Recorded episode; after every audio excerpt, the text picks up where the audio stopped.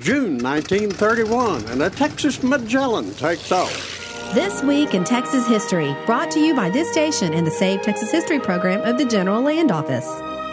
June 23, 1931, Long Island, New York. A former circus performer with only one eye, Texan Wiley Post is an unlikely hero. Born in Grand Saline, Post learned to fly as a barnstormer, and soon he's setting speed records. Upset that a German Zeppelin holds the record for going around the world in 20 days, Post says he can do it in 10. Today, along with a navigator, the one-eyed pilot takes off in a plywood airplane dubbed the Winnie Mae. From New York to England, across Russia, Alaska, and back. Post makes the trip in only eight days, a new world record. In 1935, Post and humorist Will Rogers were killed in a plane crash in Alaska. One-eyed Wiley circled the globe this week in Texas history. Learn more at savetexashistory.org or call 800 998 4GLO.